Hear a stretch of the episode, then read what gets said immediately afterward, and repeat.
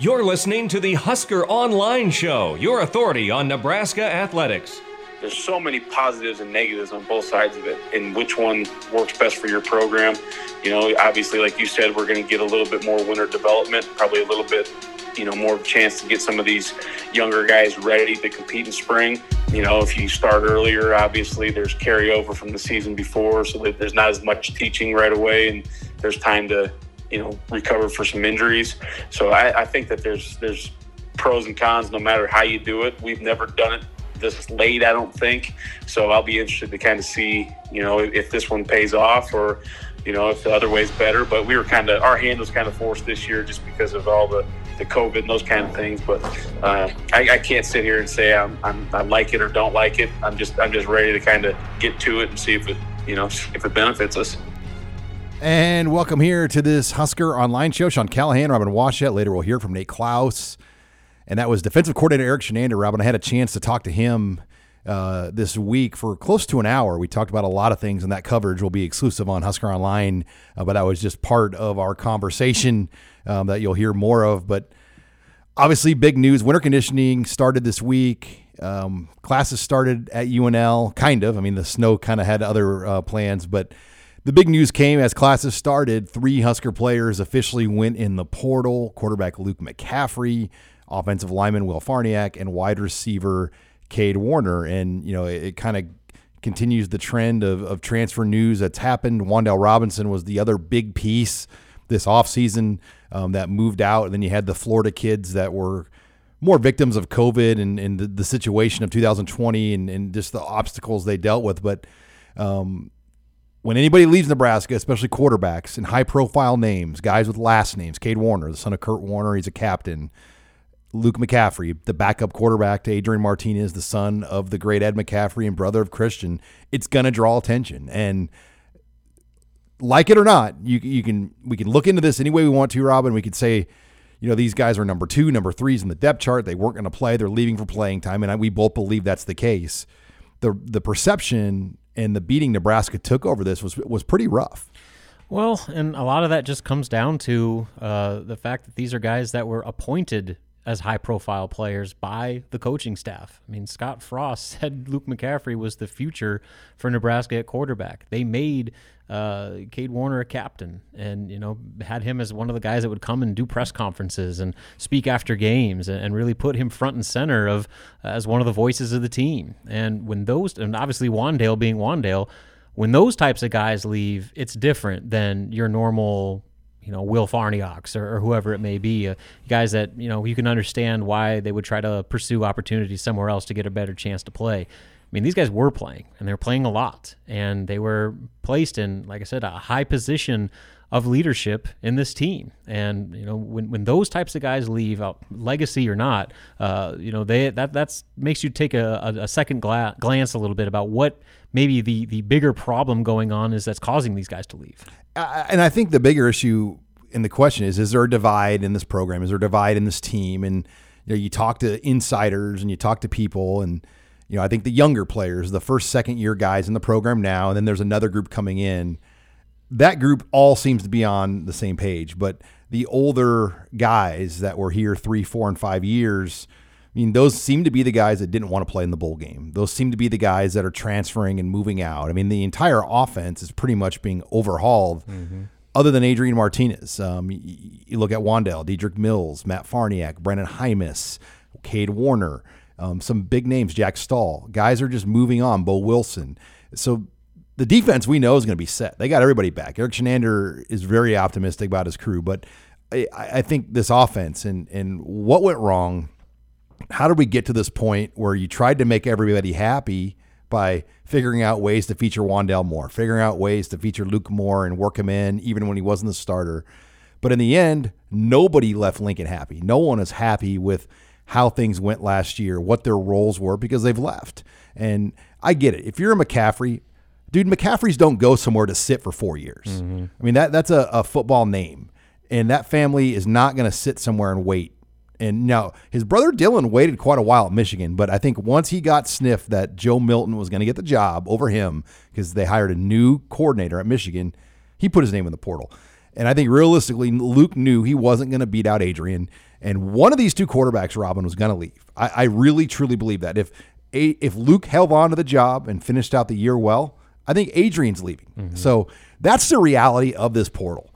If you are a quarterback that's invested a lot into making yourself a better quarterback and put a lot of time into that, you're not going to sit somewhere for four years and wait. You want to try to go somewhere now because that's just the reality of how sports are for everyone these days. Yeah, I mean it's it's just the name of the game. I mean it's a time in collegiate sports where the student athletes have never had more leverage than they do right now, and if they uh, are unhappy with their situation or see that there might be a better opportunity somewhere else uh, to you know take their their profile their game to the next level they have more opportunities to do that than ever before. Where uh, not only is there the transfer portal, not only is uh, you know the, that part of the game becoming like a new element of recruiting, uh, but with the pending uh, one-time transfer rule, it's going to be easier than ever. And so uh, that's just something that fans are going to have to get used to. I mean, the idea of keeping a quality backup for four years who uh, is just going to ride it out and you know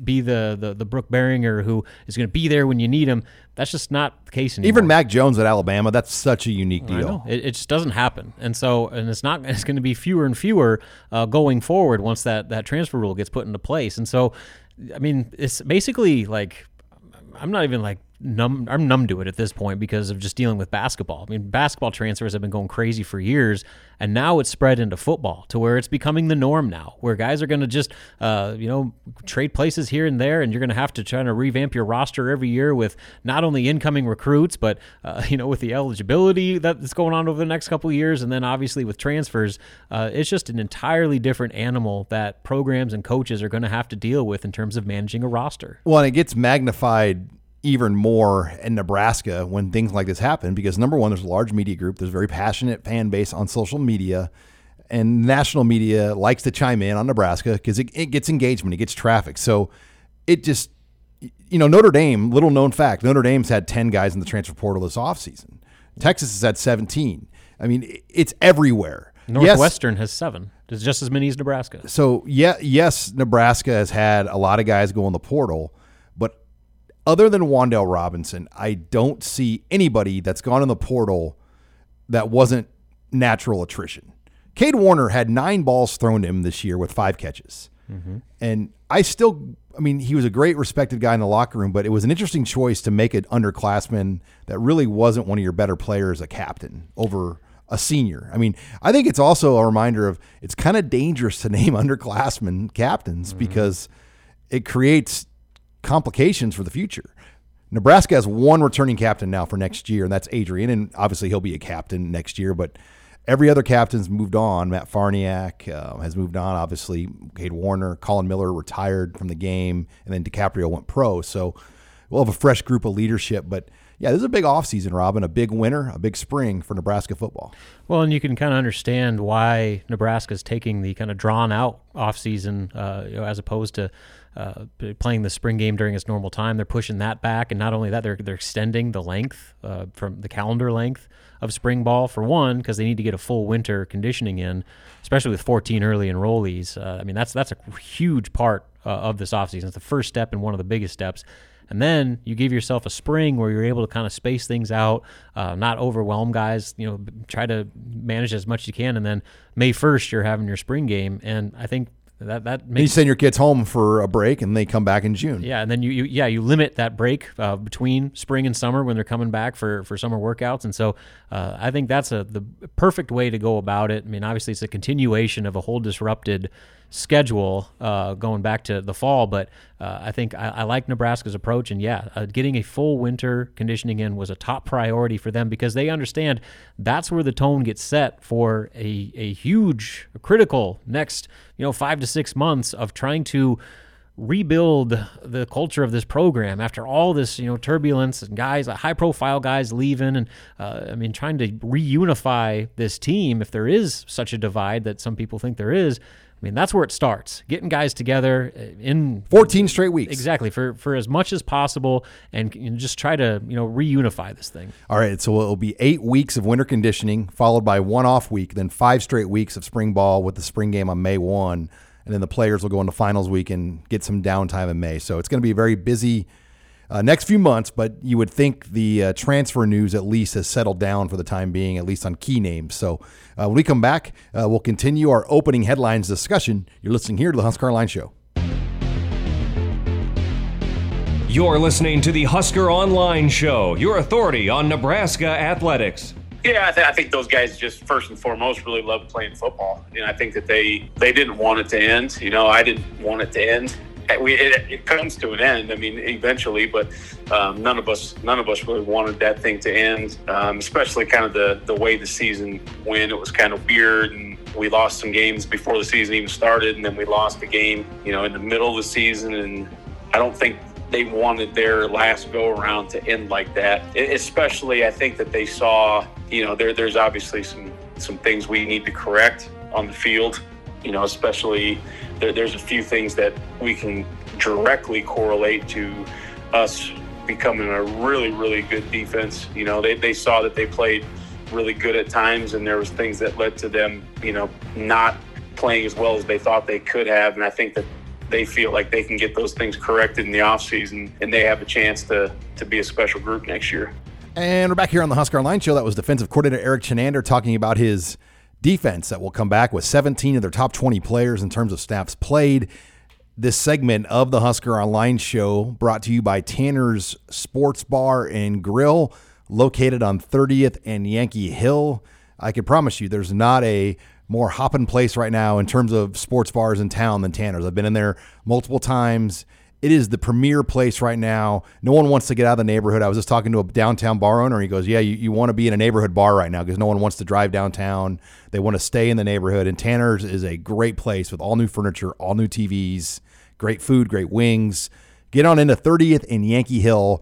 Watch the action this weekend. The Senior Bowl's on, plenty of college basketball. Then obviously the big game next week with the Chiefs. Um, and the Buccaneers. I'm a Chiefs fan. Go Chiefs. Uh, Tanner Sports Bar. But Robin, you heard Erik Chinander talk about the end of the season, and he said it without saying it. They wanted to play a bowl game. I mean, I, I think we all knew that, and that group in general wanted to play a bowl game. And you know, what's astounding to me or interesting to me are all the guys that are no longer in Lincoln, for the most part.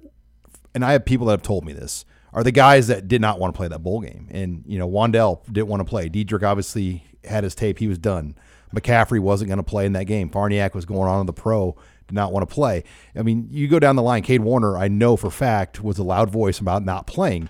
And that will forever be something that will be talked about about Scott Frost no matter what happens here. Just the way that team splintered on the decision to play in a bowl game. And that was a coach in Chinander that you could tell wanted to play in that bowl game. Yeah, I mean, it basically just confirms how big that divide was in the locker room, and it's crazy that it could be even almost broken up by side of the ball. But I guarantee you, there's some some players on offense that wanted to play, but they just didn't have uh, loud enough voices like the guys that were opposed to it uh, that they did. I mean, when you have a captain and you know one of the faces of your program and uh, you know those your, your top running back and, and, those types of guys that don't want to play it's it's hard for you know someone it else. puts younger player i mean exactly. you're, you're not going to speak out against kurt warner's son yeah, as a I mean, captain those guys are your I mean, leaders again i mean but they but what you didn't know at that time is they had a foot out the door exactly and so they, they, had their own self-interest they had their own agenda and plan that playing in a bowl game was not a part of that and you, you feel for these younger guys that wanted that experience and did not get it. You feel for the defensive guys like Ben Stille who really wanted to play in that bowl game. Mm-hmm. And Ben wasn't a captain, but he's a loud voice in that team and a leader and a respected guy. So yeah, I'll be curious just how the team comes out. But a lot of the guys that led the charge not to play aren't even in Lincoln anymore. Yeah, and so I mean, obviously it's impossible to spin it to where the losses of Wan'Dale Robinson, Luke McCaffrey aren't blows. We're not going to try to, do offense. that. It's a blow, yeah. But what you can say is, I mean, when it comes down to getting this team together and unified on the same page and uh, closing that divide, uh, maybe that's what something that needed to happen. So now you have, uh, in theory, uh, a, gr- a, team with leadership that is all on the same page, where everyone is that all those loud voices are going to be saying the same things, and you're not going to have you know the, this kind of fracture that clearly was there uh, at the end of the year, and, and, and probably got progressively worse as the season went on. So you know, they're going to obviously have some work to do to make up the production and just the, the roles that those guys provided. But maybe long term, big picture, this, this could be a situation of addition by subtraction by uh, just being able to have more of a, a unified voice within the locker room. Yeah, and this team will learn a lot about it with a full winter, with a full spring, Mm-hmm. things that they didn't get last year. So lots to talk about. Uh, other news, Robin, uh, around the Big Ten Conference on Wednesday, Pat Fitzgerald, Northwestern's head coach, pretty much signed a retirement deal. No Um, kidding. At least a, life. I mean, in so many ways, a lifetime contract at Northwestern. They, they still don't mean anything. If the Bears came calling, he could still go to the Bears. Yeah. Um, but it, it is interesting that they've locked him up, and I mean, I think everybody agrees that's the right move. Um, but yeah, well, it's, it's hard to imagine we'll be coaching Pat Fitzgerald till we're about fifty. Yeah. So he's been here 16, been there 16 years, and he just signed a 10 year deal through 2030. So if you want to feel old, think about uh, where where we'll all be when Pat Fitzgerald's deal finally runs up. Yeah, Yeah, he he'll have twenty six years there, and to put it in perspective, Tom Osborne was a head coach for twenty five years. That's crazy. I mean, that just doesn't happen. I mean, obviously Kirk Kirk, Ferentz is one of them, but uh, really, you look around the landscape. Dabo's one of the older coaches now, and, and he's Exactly. been there since 08 as a as a head coach, and he started as an interim. But you think about who else has been at the same place that long? Nobody in the Pac-12. Nobody in the Big 12. Matt Campbell's like push. I mean, he, he I he's mean, actually Saban, he's been there for a long yeah. time. Saban's been there since 07. Dabo's been there since 08. and then after that, I mean, there's not a lot of people that have been places a lot longer. Yeah, and so I mean, just kind of speaks to uh, the differences where you know whatever Northwestern's been doing, that's uh, more than good enough for them, and they've got you know their identity, and that identity is not going to go anywhere. And with Northwestern, we'll be Northwestern for at least another decade. How about Tennessee? Uh, you know, Danny White, the former Scott Frost athletic director, takes the job there, and then he hires his coach Josh Heupel, uh, former Aberdeen, South Dakota native, uh, Oklahoma Sooner quarterback, to go with him there. And you know what's funny is Danny White put in a really expensive buyout clause after he lost Scott Frost to make sure like his coach would cost a lot of money to leave. Well, he now has to pay UCF Tennessee's money with that buyout clause. It was funny, like reading. So I, I still follow like some Central Florida media from like back when Frost was getting courted, uh, and the reaction from them was like, you know, they were almost like glad to see Heupel. People didn't leave. like Heupel. Yeah, like I mean, obviously, uh, they did not replicate anything close to what Scott Frost was able to do with that program, but you know, it seemed like there was a lot more to it. So I'm, you know, you knew Tennessee was going to do something crazy, uh, and obviously this, uh, I, I haven't followed too much what their response has been, but from from afar, seems like it's uh, it's going well in Knoxville. Well, they they they obviously called a lot of people. I mean, I think Fickell got a call.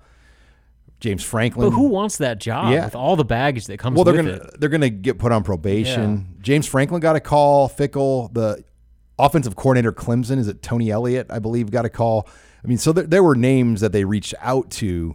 Uh, P- PJ Fleck, and you know it's it's tough. I mean, why would you leave knowing the odds are really against you? Well, I mean, obviously you're dealing with that to be before even sign the contract, but then uh, you know the expectations at Tennessee. I mean, they're a lot like Nebraska in a way, where Except they're just getting in trouble now for cheating. and- exactly. and- I mean, as far as like expectations, and you know that job is becoming a revolving door, and there's so many people with way too big of a voice, and as far as the hirings and, and firings, and I would want no part of that. That's probably the most unstable job in college football. Well, right and honestly, if not for the political protection at Nebraska, I mean, you could say the same about Nebraska, but everyone's talks about Frost. But let me tell you this: I'll ask you these questions. Nobody in the leadership circle of Nebraska that matters between a president, a chancellor, an AD, or a regent has spoken out ever against Scott Frost. Mm-hmm. And until until somebody does, or there's somebody in a position like Frost is fine, and but there's nobody right now that's ever spoken out against him. Where at Tennessee, you couldn't say that. I mean, there there, there were people in leadership roles, Oh, yeah. and Frost has a built-in protection model around him. Now that could change very quickly, um, and you know, a sudden retirement from Bill Moos that we weren't expecting. All of a sudden, that tells you something's going on down the road if it's not working here.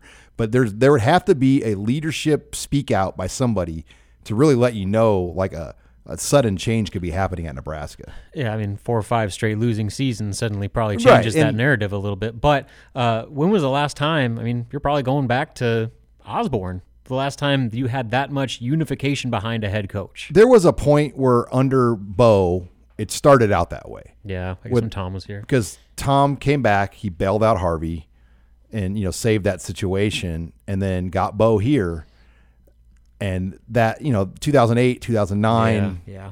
It turned in 2010 though when Harvey Perlman called Eric Olson of the Associated Press and spoke out against Pelini about the A and M incident. Hmm. He called him. That was like he actually called him back and gave him those comments. He want the university wanted to put Bo on notice that what you did at A and M was unacceptable, and you are on the clock.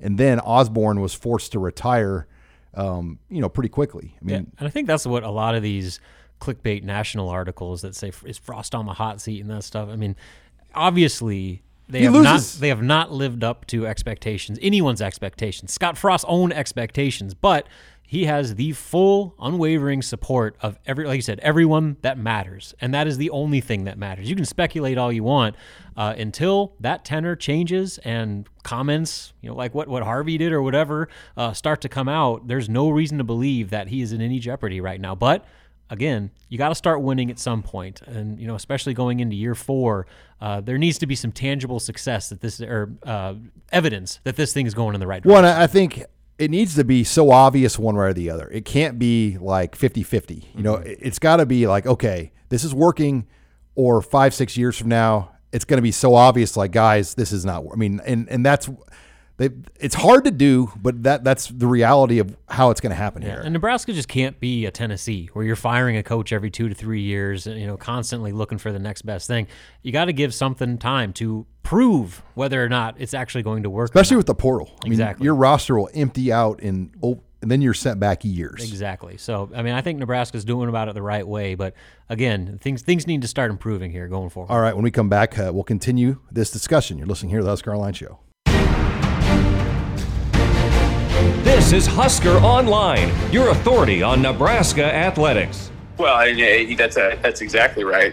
You know, do do the kids want to commit first and foremost, um, and then even the ones that do, you know, do, do you take a kid that you know you have never seen or they've never seen you? And I know we had to do some of it last year, but um, you know, I think everybody wants to wait until, like you said, that April fifteenth, they see what really happens, and if they push it back again, then you're going to start making some calculated decisions, you know, on who you take and or if you're a kid, who do I commit to and those type of things. And welcome back here to the Husker Online Show. Sean Callahan, Robin Washut. That was Erik Chinander again during our exclusive one on one conversation uh, that we'll have more of here on HuskerOnline.com over the coming weeks. Uh, but, you know, the, the, the dead period, Robin, is kind of the elephant in the room. We know it's going to go to April 15th.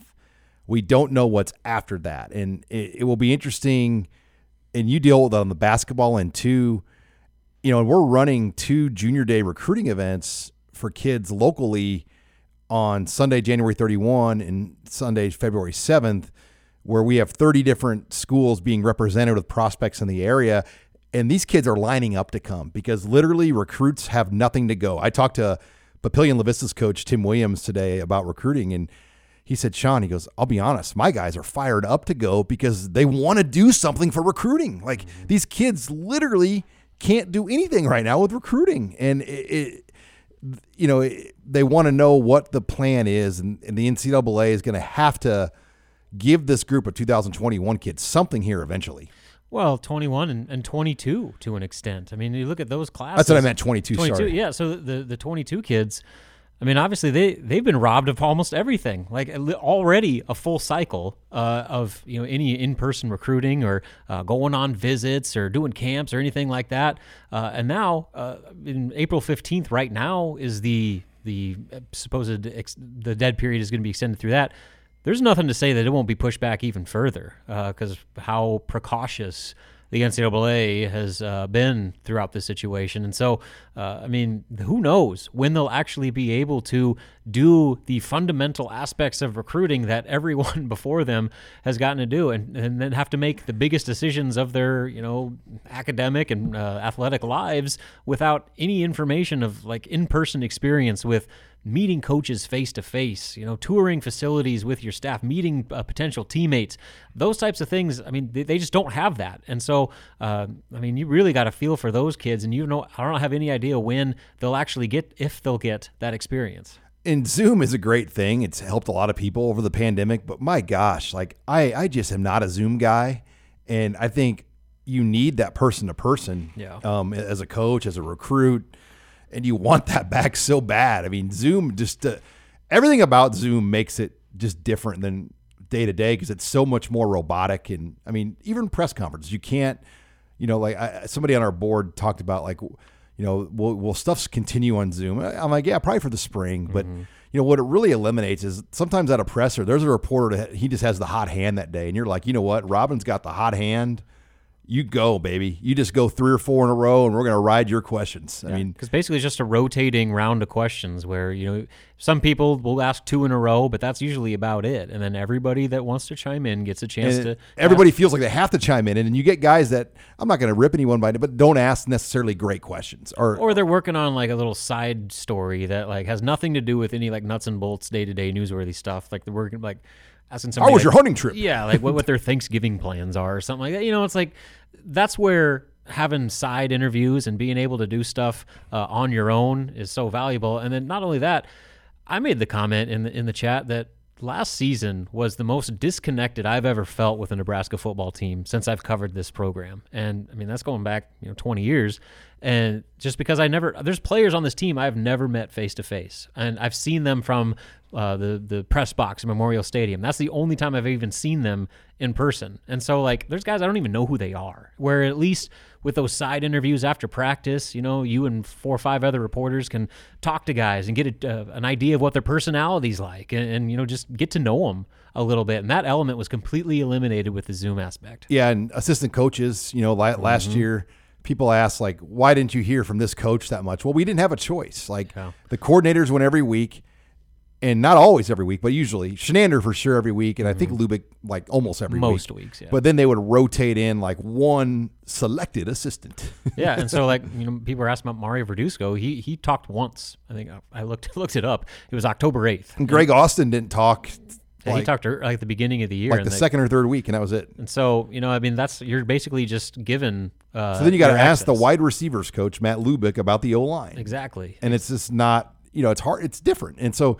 yeah i am long for the day to get the full uh, you know and, and i could see like the one thursday deal sometimes where It's just Frost. you could maybe say that could be zoom and be you could get away but i still think you want that you want to eyeball people and, and be around the team and, and just see things. And i don't know if we'll get that back at all this spring. I truly don't think we will. I wouldn't count on it. but y- you hope by august. Like i'll be curious robin if we'll even have like big ten media days Yeah, I mean, I know the SEC already pushed back. They usually do theirs like way early, like Fourth of July. Yeah, and so they're pushing theirs back to like to the end of July. Uh, so I mean, you're already seeing that start to get reshuffled, and you know, it was kind of a weird event to begin with. You know, I guess for our purposes, hearing what P- PJ Fleck's, you know, used car salesman pitch that didn't really do much for me. It was more about Frost, and then the side interview with Frost, and then with the players. That's where you got a lot of you know real value off-season updates. You know, we'll see if that happens. It used to be you would get the coach for 90 straight minutes at Mm-hmm. just like a ballroom table. Yeah, with Bo, we're talking about like the steak selection at Hy-Vee, and it got And- it got it got pretty uh, dry at the end of it. But yeah, no, it will be interesting to see just what things. I mean, and Ireland, like, will Ireland happen? I mean, that is a question that Husker fans, like my dad's friends, like everybody wants to know. Are we going to Ireland? Like, and I mean, I was on a podcast with Craig Domann, JoJo Domann's dad, this week, and I said, hopefully, Craig, the next time I see you, we're going to be having a Guinness somewhere in Ireland. Mm-hmm. But I I don't know if that's going to happen. Seems wishful thinking. I mean, I, it's a very Sean Callahan half glass full. I mean, a very you're, optimistic. you're the biggest optimist I know. And I if you're, if you're wavering a little bit, I'm American worried. optimist here, and sometimes it bites me. I get criticized for being optimistic, but I always try to see the good in every situation, and it just unless that Anthony Travel can guarantee package sales. I mean, that whole game is ba- based on people buying those packages. Like that's how it's being paid. They for. picked Nebraska because they figured that's a fan base that would travel across the ocean to come watch a that will pay game. ten grand a person to go like Exactly. Ireland. There's only why I mean, like Notre Dame and Nebraska, are tho- like those are the types of programs that get picked for this type. They didn't pick Illinois for that reason. Exactly. Illinois was a sacrificial lamb. They to picked give up- Illinois to give up, a home game. game. Yeah. So basically, like any Big Ten game over there, it's going to have to be like a Rutgers or a Maryland Mm-hmm. or Illinois. I mean, may, maybe a Minnesota, but you're not going to see a blue blood Big Ten team give up a home game. No, Ohio State's not giving up a home game. But they'll play Rutgers over there. For sure, for sure.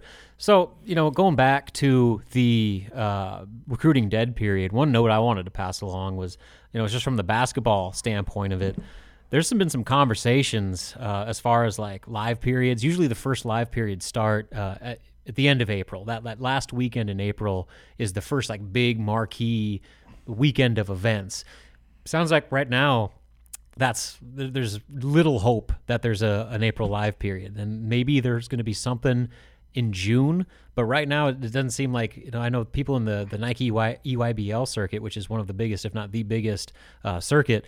They're already saying that there's not going to be an April period, and they're basically go- planning their schedule around um, not having a normal recruiting calendar. And so that with April 15th being the dead period, and that sort of stuff going on already, it makes you think that that dead period is going to get pushed back a little further. And the optimists, you hope that maybe Nebraska and on May 1, it, it's a quiet period. And if they go quiet, you could bring visitors on campus. So Mm-hmm. we'll see where that all goes. But Robin, lots of basketball talk. You might actually have some games to cover, a lot of them. You know, for playing two games in a month, there sure is still is a lot to talk about. So we will talk actual basketball game coverage with Robin next. You're listening here to the Husker Online Show.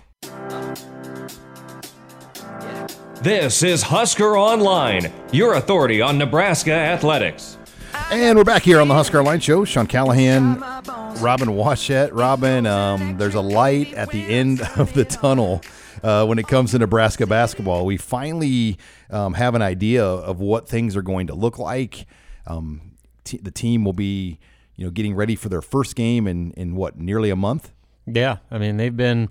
Uh, it's been almost three weeks, going on three weeks since they last played a game, and uh, they've been completely uh, shut down for uh, going on three weeks now. And then uh, you know there's going to be another what another week on top of that before they actually return to action. But like you said, uh, there's at least an announcement where we know when that first game is tentatively going to be played. The plan is February 6th at Michigan State.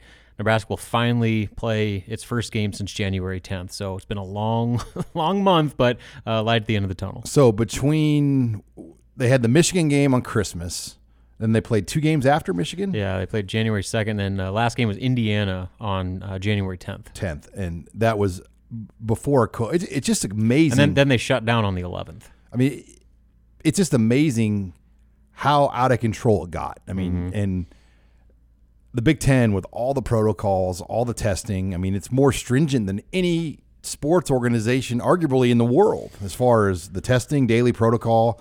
Is basketball daily? Yeah. But Yeah, like, did uh, you even get in the building? Now, baseball, I think, is only going to be like three times. Like the lower sports are only doing like three, but the the major frontline sports, I don't know about volleyball if they're daily or if they're multi. I'm guessing they're daily, but um, it is interesting just how out of control this virus can get, and it's a reminder. I mean, how fast it can spread, even with the most stringent protocols in place. Yeah, so basically what happened was uh, Yvan Ouedraogo was the first player to get it uh, on the team, and he missed that Indiana game. Um, and so from that point on, I mean, I think that happened earlier in the week and actually caused them to cancel the Illinois game that was supposed to be played right before that. Uh, and so within that week and then the next week, I believe, uh, almost every member of their tier one uh, personnel, which is coaches, um, players, and then any direct uh, staff members in direct contact with the team, uh, got it. I mean, I think there's only a handful of people at the tier one level that did not get COVID, and so there's been a lot of teams that have been shut down, had to pause. I mean, Oregon just paused for the second time. You know, obviously Villanova's gone through it, Penn State, you know, Michigan, but I don't know if there's a team that has been hit all at once the way Nebraska has. Like in the world. When you go from head coach all the way down to staff members, like training staff and stuff like that, like it's insane. Uh, I mean, they reported 12 tier one personnel. I guarantee you it's more than that. You just would love to know how it spread and, and how fast, why. I mean, because clear there's there's protocols, there's ma- I mean, there's things that you have in place to prevent these things. Like you know someone's going to get it, but I don't think anybody could predict that like literally everybody was going to get it the way they did and that nobody had the antibodies from previously contracting the virus where a lot of football Mm-hmm. programs as we know pretty much have I mean I won't name teams but you you talk to people in the Big 10 where 60 to 70% of their players either had it or have the antibodies when this before the season even started. Yeah, I mean, there were some schools that, you know, they didn't come out and say it, but it wasn't a, a secret that they kind of tried to get it out of the way. They had their team report and then basically just did what they needed to do to uh, cycle through their virus so that they were able to be ready to go for football season. So Nebraska did not do that with basketball. In fact, you could make a case that they were too careful to where their guys were so isolated uh, and were took so many precautions that yeah nobody had any of the antibodies and so when they got here you know you're walking a really fine line where you know when you have a, a group of players like basketball that are together at all times whether it be in practice locker room uh, on and off the court uh, it takes just one person and everyone was susceptible to it and it just spread like wildfire as soon as one guy got it and got inside that bubble Well, and here's the difference, I think, with, with what football teams did in the summer. There wasn't a Big Ten protocol. There wasn't a daily protocol in the months of June and July and really for the better part of August. And so the only way you would test back then is through contact tracing or if you had symptoms or you flagged symptoms and then they isolated those guys in situations where you test every single person every single day, it's just a reminder of how many people probably carry this virus that don't even have a symptom. Um, I mean, I was telling you off air. I, I after traveling all football season and doing my routine, I, I have the antibodies. I got the antibody test done last week, and I never had a single symptom. And I, I, you know, it just is a reminder of what this virus can do without you even knowing it's doing it. Well, and yeah, I mean, I know with with Nebraska specifically, I mean, there were guys that got it that, uh, you know, they they went through it a little bit. I know Fred Hoiberg, obviously with his heart condition, he was a big concern when he announced he tested positive, and those first few days, uh, from from what I've been told, were, were a little rough for him. And good news is that he's doing significantly better. Uh, I, I was told that he was actually able to get back into the office uh, this week uh, to kind of get things ready to go for when they return to full team activities this weekend. Uh, but you know, there were other players that didn't even feel anything, yet they had to sit uh, for you know a week to two weeks in isolation in a hotel room by themselves because they tested positive. And so, I mean, just the varying degree of how this impacts anyone, whether it be high risk people, Symptomatic, or, asymptomatic. or, you know, perfectly healthy D1, you know, high major college basketball players. You know, there's no rhyme or reason for how this impacts people. And so now the issue for Nebraska is uh, they're supposed to be, like I said, return to team activities this weekend. Uh, all the players, uh, from what I've been told, are expected to be cleared and ready to return to work uh, by the end of the week. And so then the issue is, yeah, you were able to get everybody cleared and ready to return to practice. What, if any, lingering effects are there going to be? I mean, obviously, like I said, these guys didn't do anything for at least you know two weeks uh, when the, during the shutdown. There was no full team activities whatsoever, uh, hardly any workouts done. So there's that reacclimation, and then you know you got to deal with any lingering side effects that uh, a certain player or two might have uh, from you know their their experience with the virus. So it's it's going to be in very interesting next six weeks, and then you add on top of that, Nebraska's going to be jam packing games, uh, you know, over basically like 14 or 15 games in the span of 31 days. I mean, that's going to be a, a grind to begin with, let alone having to try to navigate, you know, any lingering effects from uh, what you've been dealing with the past few weeks. You're listening here to the Husker Online Show. Now, Robin, give us an idea of what this is all going to look like because I think, you know, human nature's like, well, there's no way they can get all these games in, but they're going to get them all in pretty much, aren't they? They're going to try. Uh, but one thing that we do know, you know, I know there have been talk about with conference tournaments, would they potentially uh, try to either reschedule those or uh, cancel them altogether? Uh, from, from what I've heard, the Big Ten is fully planning on playing its full conference tournament as planned. And so that begins March 10th with the first games. And so, I mean, there's not going to be much wiggle room at all to push back any games uh, any further than what's already been done. And you know, Michigan right now with their situation, not being able to do anything per you know state state government mandate. Uh, I mean, what kind of impact is that going to have? And so I know that you know Nebraska's to get to a full 20 game schedule, uh, they still have 15 more games to play, and the likelihood that all 15 of those games get played before March 10th seems unlikely at this point. I know there's already one. Um, you know, I reported this earlier this week that that Penn State game. Uh, I don't remember the exact date on it, but the the second game against Penn State, they already the first one was already postponed.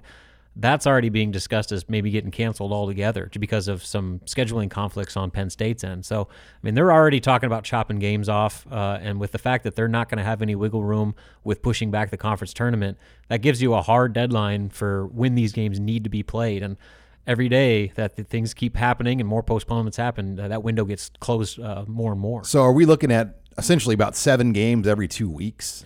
Yeah, I mean, I mean, in theory, I mean, basically, like give or take a game every three days, and there's some. So the like, first game is February what? Sixth, and then the final scheduled game is what before the tournament? Uh, uh March seventh, I believe. So, so yeah, you're looking at essentially a month to get 14 games in. Yeah, and so right now, I'll tell you, they've there's three games that we know are confirmed, and that's the the February sixth game against ben, at Michigan State, and then two days later they're going to Minnesota. So they're not even going to come back home. They're going to basically go from East Lansing to Minneapolis, and then three days later they're at home against Wisconsin for a 4 p.m. tip on a Thursday. Hey, good good for your exactly. uh, personal life. You won't have to work late. Exactly. So those are the games that are locked in.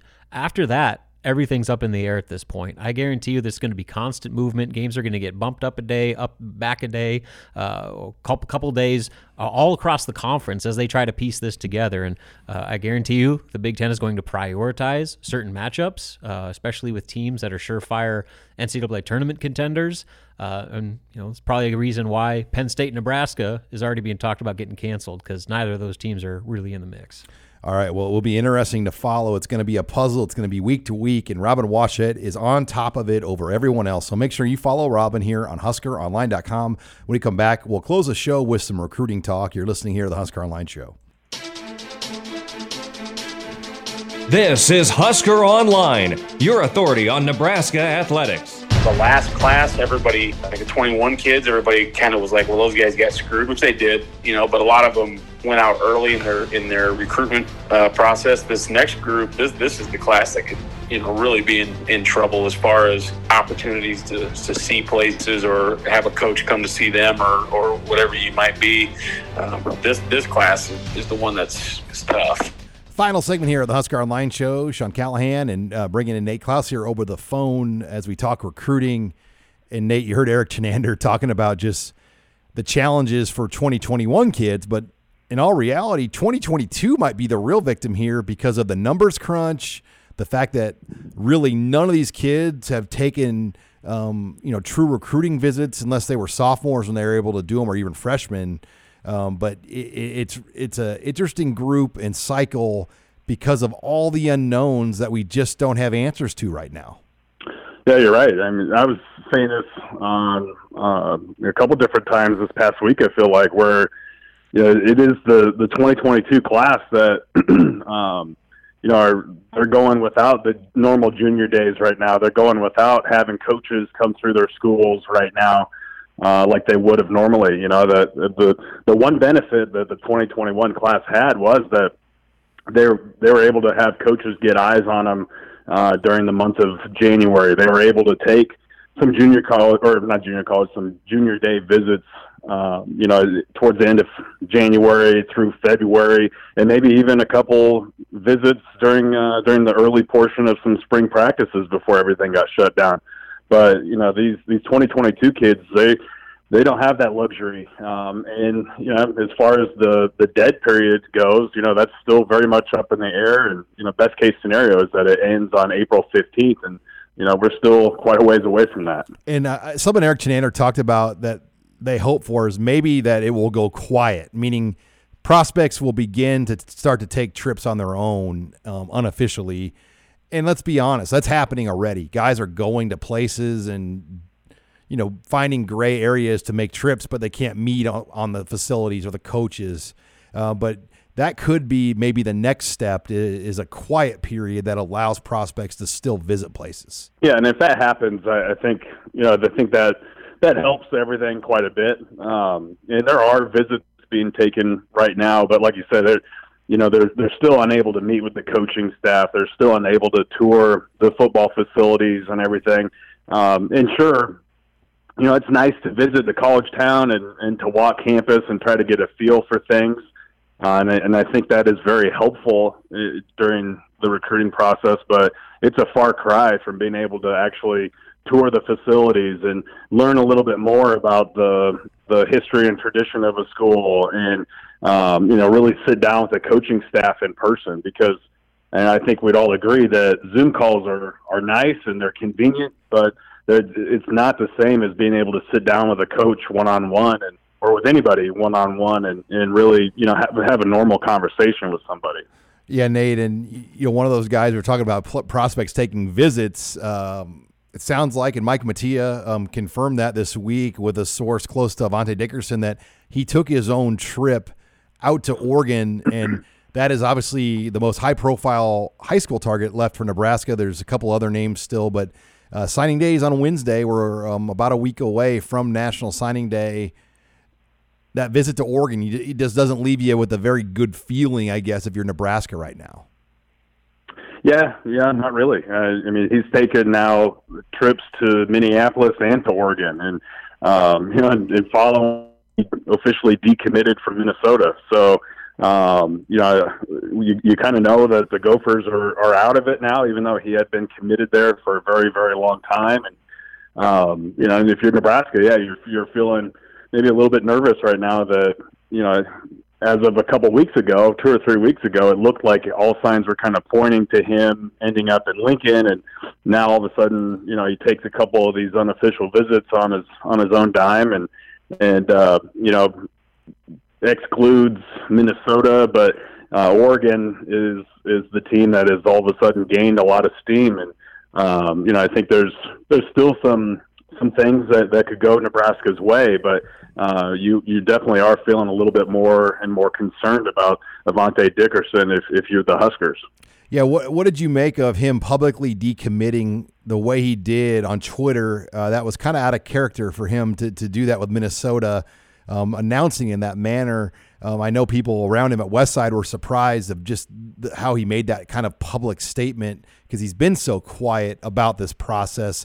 I mean, it almost maybe now you're like, well, does he know he's going to commit to Oregon and he's officially ending it with Minnesota, or does that mean Nebraska and Oregon are both still in it? I mean, it, a lot of questions after that tweet for me. Yeah, there are a lot of questions, but you know, honestly, I think it makes sense. Um, you know, and it was probably the right thing to do, in my opinion uh, because you you can you can officially close at least one door with one program and allow them to go another direction. Um, you know, before signing day happens. Um, you know, obviously, it doesn't leave Minnesota a ton of time to try and you know replace um, replace him in, in their in their class, but.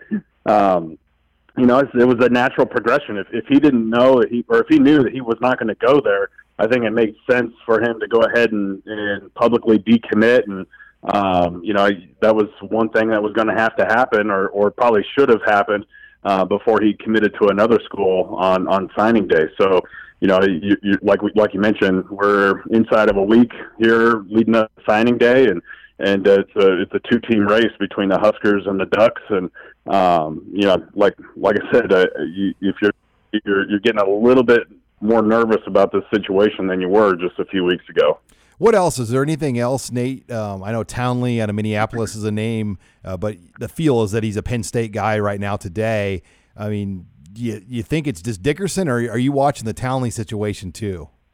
Yeah, I mean, really, it's it's you know there there are a couple other names besides Devon Townley uh, who's the the four star outside linebacker slash defensive end out of Minneapolis. Um, but like you said, it, the feeling is that it's it's probably Penn State and Nebraska. Um, you know, there's a couple other Big Ten teams in the mix there. Michigan State is one of them.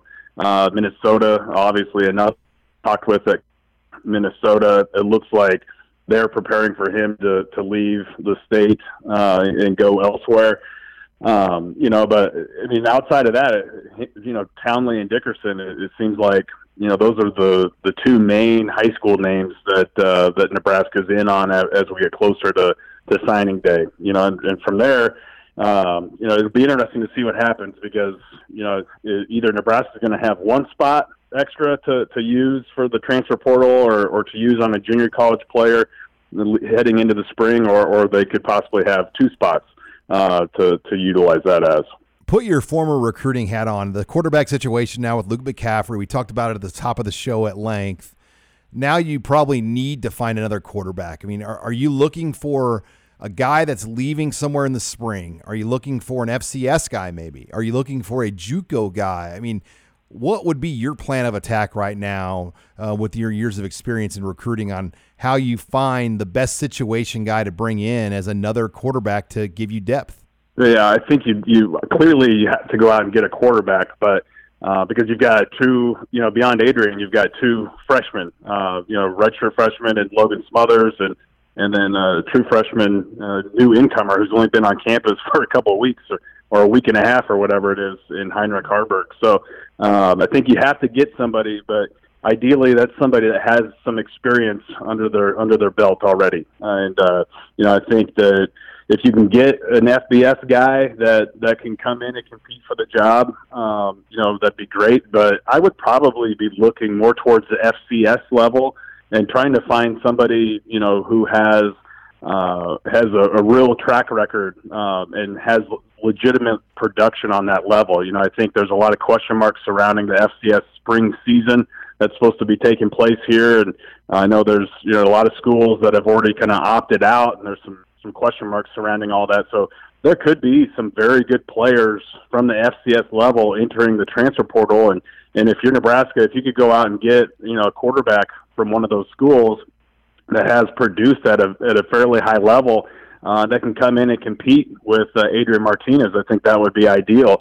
Um, but I don't think you want to just go out and get any quarterback you can get just to have a warm body uh, in that room. I, think you you really want to get somebody that can compete with Adrian and that can can push him, um, you know, going forward because. Uh, I, I just I think if you if you're just going to get an extra person in that room, I I think it kind of works against you, and you'd be better off uh, using that that extra spot somewhere else on your team to improve your roster. Well, lots to follow. Signing Day Wednesday. We're also going to run our first of two um, in-state tour events in Lincoln, so we'll have plenty of coverage as all the top recruits in Nebraska are going to be um, checking in with us here over the next couple of Sundays. Um, so plenty of recruiting as we're going to try to keep things moving, despite obviously the COVID limitations that are still keeping things held down. But make sure you log on to HuskerOnline.com. Thanks again for joining us this week on Husker Online, your authority on Nebraska athletics.